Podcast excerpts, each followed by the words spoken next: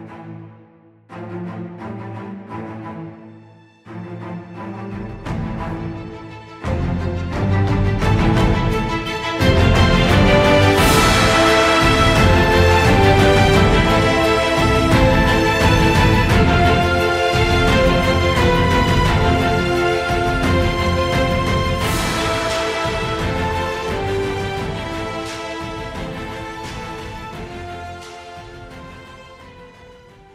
சென்ற அத்தியாயத்தில் அல்லி அவ்வளவு ஜாக்கிரதையாக கதவை திறந்தாலும் உள்ளே வந்த ஆண்மகன் அல்லியினோட க வாயையும் பொத்தி கையில் இருந்த கத்தியை பிடிங்கி திரும்ப இடுப்புலையே சொல்லிவிட்டு எதுவும் பண்ண முடியாமல் அப்படியே இருக்க அணைச்சிக்கிட்டான் அல்லியை அந்த மானிடம் இப்படி பண்ணதுனால அல்லி வேறு எதுவுமே செய்ய முடியாமல் அப்படியே நிற்கிறான் அந்த மானிடம் அவனோட காதில் போயிட்டு கூவாதே அல்லி நான் தான் வந்திருக்கிறேன் நான் தான் நான் தான் சொல்லி ரெண்டு முறை சொல்கிறான் அந்த குரலை கேட்டதுக்கப்புறம் அல்லி அப்படியே மயங்கி போயிட்டு எதுவுமே பேசாமல் அவன் மேலே சாஞ்சிடுறான் இந்த விஷயத்துலேருந்து நம்ம வந்திருக்கிறது யாருன்னா வேறு யாரும் இல்லைங்க நம்ம கரிகாலம் தான் அல்லி என்ன சொல்கிறா அப்படியே வந்துட்டு அவன் மேலே சாஞ்சிக்கிட்டு நீங்கள் பண்ணுறது தப்பு.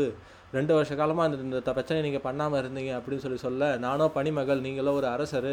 உங்களுக்கு ஏற்ற பொண்ணு தான் நீங்கள் பார்த்து கல்யாணம் பண்ணிக்கணும். எங்கள் அப்பா நாங்கூரோட மகளை பார்த்துருக்காரு. அவர் தான் நீங்கள் கல்யாணம் பண்ணிக்க போகிறீங்கன்னு சொல்ல சரி நானும் அவளை கல்யாணம் பண்ணிக்க ஒத்துக்கிறேன்னு சொல்லிட்டு சொல்கிறேன் அப்படி இருக்க என்ன ஏன் பிடிச்சிக்கிட்டு இருக்கீங்க? என்னை விட்டுடுங்கன்னு சொல்லி அள்ளி அவள் கையை உதறி வெளியில் போக பார்க்க கரிகாலம் திரும்ப இறுக்கி பிடிச்சிக்கிட்டு அவளை அவள் காதில் ஏதோ ஒரு விஷயத்த சொல்கிறான் அந்த விஷயத்தை கேட்டதுக்கப்புறம் ஏதோ மந்திரத்தில் ஓதப்பட்ட பெண் போல் அப்படியே திரும்ப நின்று அவன் மேலே காதல் மழையை பொழியிறான். அப்படி என்ன கரிகாலம் சொன்னான்றதுல வரப்போகிற பக்கத்தில் பார்க்கலாம் வாருங்கள் நண்பர்கள்.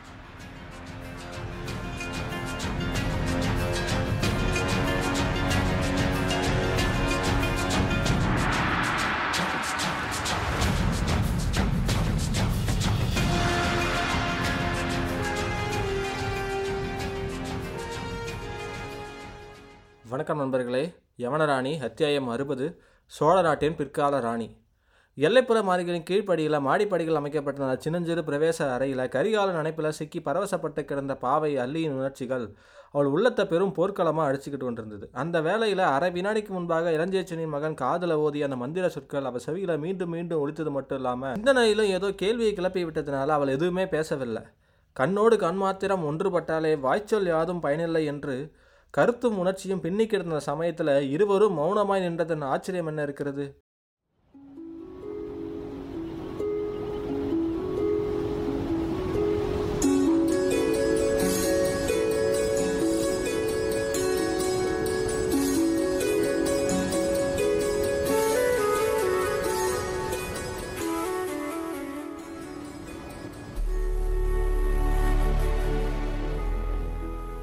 இந்த சந்தர்ப்பத்தில் ஆண்மகனே வாயை அடைப்பட்டு விடுமென்னா நாணம் என்னும் போர்வையில் தன்னை அடைய விரும்பும் ஒரே ஆண்மகனுடன் தன்னையே ஒப்படைத்து விட்டு பெண்ணின் வாய் பேசாத நிலையையும் உள்ளத்தையும் எத்தனை பேச்சுகளையும் பேசிவிடுகிறது வாய்க்கும் உள்ளத்துக்கும் ஏதோ ஒரு பெரும் ஏற்பாடு ஒன்று இருக்க வேண்டும்.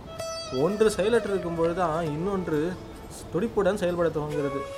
அள்ளி வாயெடுத்து நின்று அந்த வேலையில் கரிகாலன் காதில் சொன்ன வார்த்தைகளை எண்ணி எண்ணி அவள் உள்ள ஏதோ கேள்வியை கேட்டுக்கொண்டதுனால இவர் சொல்வது உண்மைதானா? அப்படியானால் எனக்கும் இவருக்கும் திருமணம் நடப்பது சாத்தியமா? இல்லையானால் என்னை மணப்பதற்காக இல்லாத இல்லாத பொருட்டுகள் எல்லாம் தயாரிக்கிறாரா இந்த இளைஞர்? அப்படின்னு சொல்ற கேள்வியை தன்னை தானே கேட்டுக்கிட்ட அள்ளி பதில் எதுவும் சொல்லாமல்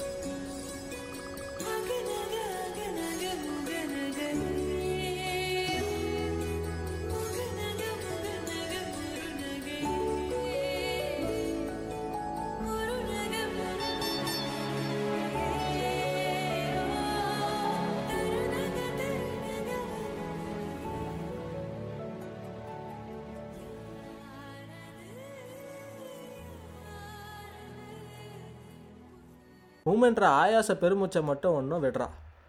தான் அவள் செவியில் சொன்ன சொல்களினால் ரகசியத்தை கேட்டதுக்கப்புறம் அள்ளி வியப்பினால் சுயநிலை எழுந்து விட்டதையும் சாதாரணமாக சற்று இடக்கமடக்கு செய்யும் அந்த ஏந்திழை தன் கரங்களில் இஷ்டத்துடனே சிக்கி மௌனமடைந்து விட்டதையும் கவனிக்க தவறாத கரிகாலன் அவள் ஆயாசத்துடன் கிளப்பிய அந்த உம் என்ற சொல்லையை கேட்டதுக்கப்புறம் நான் பொய் செல்கிறேன் என்று நினைக்கிறாயோ அல்லி அல்லியின் தலை அசைக்காமலே மா வாய் மட்டும் அசைந்து சொன்னது மறுபடியும் உம் என்ற சொல்லை. திரும்ப கேட்குறான் நான் பொய் சொல்கிறேன் நினைக்கிறாயோ அல்லி அப்படின்னு சொல்லி திரும்ப அதே கேள்வியே கேட்குறான் சொல்லலாம் அப்படின்னு சொல்லி இன்பமான குரலில் குழந்தை குழந்தை பேசுகிறா அல்லி. மன்னராக போகிறேன் அப்படின்னு சொல்லி சற்று உஷத்துடனே சொல்கிறான் ஆம் அசட்டையுடன் பழி வந்தது அல்லியினோட பதில். பரம்பரை மன்னர் குலத்தில் பிறந்தவன் ஆம். அப்படிப்பட்டவன் பொய் சொல்ல முடியுமா? சொல்ல முடியும். இம்முறை ரொம்ப கோபமாகவே வெளிவந்தது கரிகாலனோட சொற்கள்.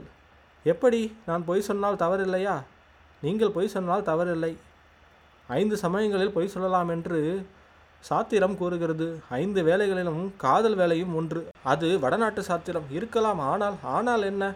காதல் சம்பந்தப்பட்ட வேலையில் எல்லா நாட்டு சாத்திரமும் எல்லா நாட்டு சம்பிரதாயமும் எல்லாம் ஒன்றுதான். பெண்ணை ஏமாற்ற ஆண்கள் பொய் சொல்லுவதும் மன்னர்களாகவும் எந்த சரித்திரத்திலும் ஏழைகளாக பிறந்த சரித்திரத்திலும் எல்லாம் ஒன்றுதான் மன்னவா. சூழ்நிலையை எல்லாரும் ஒரே சீராகத்தான் பார்க்கிறார்கள். உடனே பதில் சொல்லாமல் கரிகாலை கொஞ்சம் கோபத்தினால இழுத்து பிடிச்சிக்கிட்டு அவளை அழுத்துறான் கைகளில். வலிக்கிறது அப்படின்னு சொல்லி வேதனை நிறைந்த குரலில் அள்ளி சொல்கிறா நன்றாக வலிக்கட்டும்.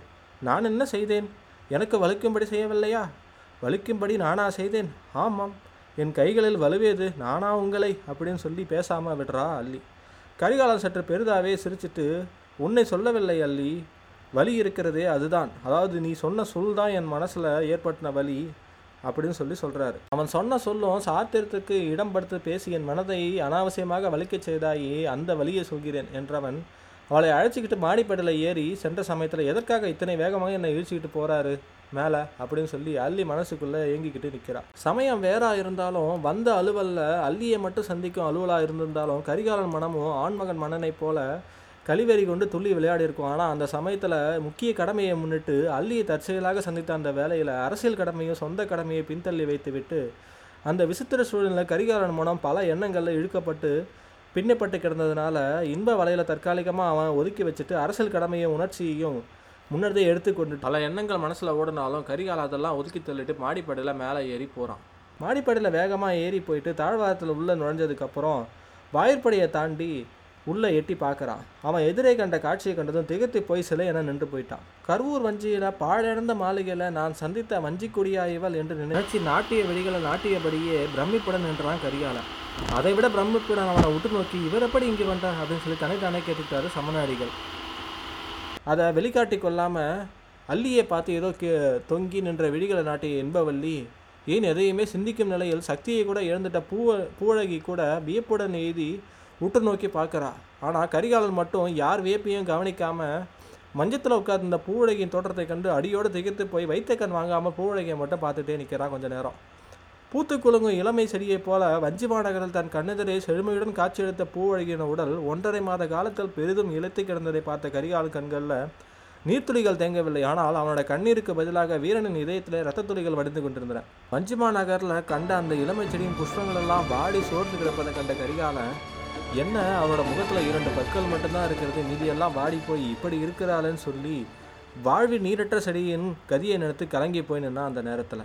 அத்தனை இழப்பிலும் அத்தனை சோகத்திலும் பூவழகின் முகத்தில் தெரிந்த கம்பீரம் மட்டும் உறுதியும் கொஞ்சம் கூட குறையாம அப்படியே இருந்தது. இதை பார்த்த கரிகாலன் எத்தனை துன்ப நெருப்புகள் உடலை சுட்டாலும் கற்புக்கரசிகள் உறுதியை மட்டும் எந்த நேரத்திலும் இழக்க மாட்டாங்க. கண்டிப்பாக அவரோட முகத்தை சுடர்விட்டுக்கு தான் இருக்கும் அப்படின்னு சொல்லி தனக்குத்தானே சொல்லிக்கிட்டான். அவள் இருந்த நிலையினால் பேசும் சக்தியை இழந்த சோழர்களோட இளவல் அவளை எதிர்கொள்ள மஞ்சத்திலிருந்து எழுந்த பூவழகி இளவலை பார்த்து ஒரு இன்பமும் துன்பமும் கலந்த சிரிப்பை ஒன்றை சிரிக்கிறாள் தான் சந்தித்த ஒன்றரை மாத காலத்துக்குள்ள கரிகாலன் தோட்டத்தில் ஏற்பட்ட பெரும் மாறுதலை பூவழகியும் கவனிக்க தவறலை. தன்னை விட ஒன்று இரண்டு வயதுகள் அதிகமான அந்த வாலிபனை பாழிருந்த மண்டபத்தில் செய்த அந்த காலத்தில் முகம் குழந்தை போல் இருந்தது. அவன் கம்பீர வதனம் சற்று குறுகிய காலத்துக்குள் ஓரளவு முற்றி விட்டதையும் முகத்தின் வெண்மை அதிகமாக வெயிலில் போகிறதுனால கொஞ்சம் செம்பு நிறம் ஏறி இருக்கிறதையும் லேசாக பார்த்துட்டு அது மட்டும் இல்லாமல் முகத்தில் இருக்க சிறு மீசை இப்போ கொஞ்சம் வளர்ந்து அதிகமாகிட்டதுனாலையும் அவனுக்கு இணையற்ற கம்பீரத்தையும் அழிச்சிது அதெல்லாம் பார்த்த பூவழகி அவளோட துக்கத்தெல்லாம் கொஞ்சம் ஒதுக்கி வச்சுட்டு மன்னராக வந்திருக்கிறார் அப்படின்னு சொல்லி கேள்வியோட அன்பான அழைப்பையும் விடுத்தான் இல்லை சகோதரி மன்னர் வரவில்லை அப்படின்னு சொல்லி தழுதழுத்த குரலில் கரிகாலம் பதில் சொல்கிறான் மன்னராக போகிறவர் வந்திருக்கலாம் அப்படின்னு சொல்லி பூவழகி கொஞ்சம் சிரிச்சுக்கிட்டே சொல்கிறான் பூவழகியோட நகைப்பை கண்டது இன்பவல்ல திடீரென குலங்கி குலுங்கி அழ ஆரம்பிச்சிட்டா. அவளோட அழுகையின் காரணத்தை புரிஞ்சு கொண்ட சமநடிகள் பெரிதும் சங்கடப்பட்டாரு ஆனால் பதில் எதுவும் சொல்லாமல் அப்படியே நின்றுட்டார் கரிகாலன் அதை புரிஞ்சிக்காம அள்ளி இன்பவல்லி ஏன் அழுகிறாள்? தலைவி சிரித்தார்கள் அல்லவா? அப்படின்னு சொல்லி அள்ளி சொல்கிறா ஆம் அதற்கென்ன? அவர்கள் இப்படி சிரித்து நாட்கள் பல ஆகின்றது மன்னவா? அள்ளி சொல்ல கேட்டதுக்கப்புறம் பூவழிகையோட நிலையை உகச்சிக்கிட்ட கரிகாலன் மனமும் வேதனை கடலில் ஆழ்ந்தது. மௌனமாகவே பூவழகியை நோக்கி அவள் இரு கைகளையும் பிடிச்சிக்கிட்டு அண்ணன் இருக்கும் பொழுது தங்கைக்கு துன்பம் ஏற்பட முடியுமா? எதற்காக இப்படி இதெல்லாம் எடுத்திருக்கிறார் பூவழகி அப்படின்னு சொல்லி தட்டு தடுமாறி கேட்குறான். அந்த பேதை எப்படி பதில் சொல்லுவாள்? என்ன பதில் சொல்லுவாள்? படைத்தலைவன் என்னை பதறவிட்டு போய்விட்டான் என்று சொல்லுவாளா? தன்னை இருங்கோவிலுக்கு மனமுடிக்க தன் தந்தை ஒற்றைக்காலால் நிற்கிறார் என்பதை வெளியிடுவாளா? ஒரு புறம் காதலனை இழந்து இன்னொரு புறம் தந்தையை இழந்து தன் எண்ணத்திற்கு விரோதமாக ஊழ்வினையே தன்னை பாழெடுத்து விடும் என்ற வேதனையால் வாய்விட்டு சொல்வாளா சொல்லதான் முடியுமா? ஆகவே பேச்சை மாற்றவே எப்படி துன்பம் ஏற்பட முடியும்? அப்படின்னு சொல்லி கரிகாலனுக்கு பதில் சொல்கிறான் கரிகாலோட கூறிய விழிகள் அவள் விழிகளில் ஆராய்ந்ததுனால உள்ளத்தை ஊடுருவிய மன்னனோட பார்வைக்கு தன்னுடைய விழிகளை நேராக நிறுத்த முடியாமல் பூவழகி தன் பார்வையை வேறு திசையில் ஓட்டிட்டான். அவள் தன் பார்வையை சந்திக்க முடியாமல் தரையை பார்த்ததை கண்ட கரிகாலன் அவளை அழைச்சி மீண்டும் மஞ்சத்தில் உட்கார வச்சுட்டு அவள் முன்பு சற்று மௌனமாக நின்றுட்டு பூவழகி உன் அண்ணன் ஒரு காலத்தில் சோழ நாட்டு மன்னனாக வேண்டுமென்றால் மன்னனுக்குரிய குணங்கள் அவனுக்கு வேண்டும். நாட்டில் நடக்கும் அத்தனை விஷயங்களும் ஆராய்ந்து அதற்கேற்ற பரிகாரங்களையும் புரிய வேண்டும் ஆற்றலும் வேண்டும். அந்த ஆற்றலுக்கு இது ஒரு சோதனை காலம். அந்த சோதனையில் நான் வெற்றி பெற வேண்டுமென்றால் அதற்கு உன் ஒத்துழைப்பு வேண்டும் அப்படின்னு சொல்லி உறுதியான குரலில் சொல்கிறான் அந்த குரலோட உறுதி பூவழகியோட வேதனையை ஓரளவு கரைஞ்சதுனால அவள் முகத்தில் சோர்வு தெரிஞ்சு நம்பிக்கை உதயமாகவே விழிகளை மெல்ல உயர்த்தி என்ன அண்ணா? என் ஒத்துழைப்பா? அப்படின்னு சொல்லி ஆச்சரியமாக கேட்குறான் ஆம் உன் ஒத்துழைப்பு தான் சகோதரி. எந்த விஷயத்தில் உன் திருமண விஷயத்தில் நான் என்ன செய்ய வேண்டும் அதற்கு? நாட்டின் நலன் பெயரால் உன் வாழை பலியிட உன் நண்பர்கள் மட்டுமல்ல உன் தந்தையும் உறுதியுடன் நிற்பது எனக்கு தெரியும். இந்த அடிகள் பெருமானந்தர் எதற்கு இங்கு அனுப்பியிருக்கிறார் என்பது எனக்கு தெரியும் அப்படின்னு சொல்லிட்டு சமநாடிகள் மீது கோப வழிகளை நாட்டிட்டு திரும்ப கரிகால பூவழகியை பார்த்து ஆனால் எதற்கும் இடம் கொடுக்காதே சகோதரி தவறான முறைகளில் சம்பாதிக்கப்படும் அரியணை என்னை அதிக நாளும் தாங்காது. அப்படி அரசு பெறுவதை நானும் விரும்பவில்லை அப்படின்னு சொல்லி உணர்ச்சிகள்லாம் நிதானத்தை இழந்துட்டு பேசுகிறான் அதுவரை எதுவும் பேசாமல் இருந்த சமண அடிகள் அந்த நேரத்தில் கோபமாக பேச தொடங்கி அரசே எதையும் பெருமானந்த நாட்டு நலனை முன்னிட்டே செய்கிறார். எதையும் செய்து நாட்டு நலனை சம்பாதிக்க முடியாத அடிகளே அரசை நிலைநிறுத்த முடியாது. அறவழிக்கும் மரவழிக்கும் வித்தியாசம் இருக்கிறது அப்படின்னு சொல்லி திட்டமாக சொல்கிறாங்க கரிகாலன் அறவழிக்கும் அரசியலுக்கும் விவகாரத்துகளுக்கு கூட வித்தியாசம் இருக்கிறது அப்படின்னு சொல்லி பெருமானந்தர் நினைக்கிறாரு அப்படின்றத சமநாடிகள் மறுபடியும் சொல்கிறாரு தவறான நினைப்பு அது.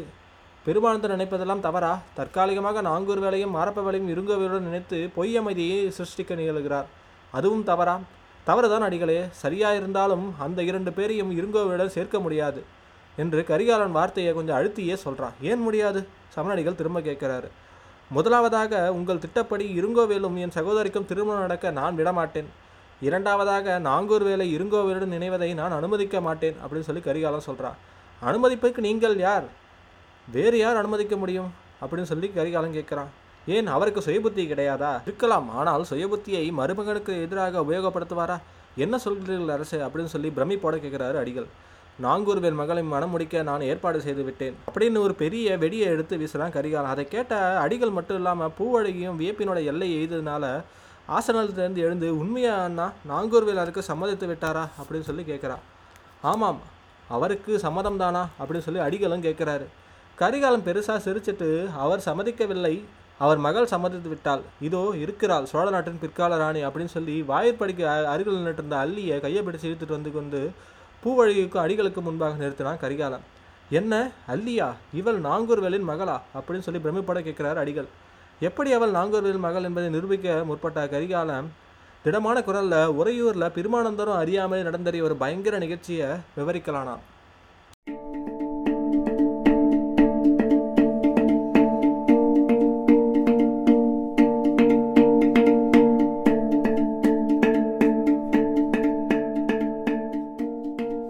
இத்துடன் யவனராணி அத்தியாயம் அறுபது சோழ நாட்டின் பிற்கால ராணி முடிவடைகிறது.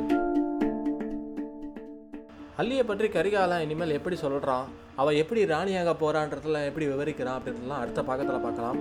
நன்றி வணக்கம் நண்பர்கள்.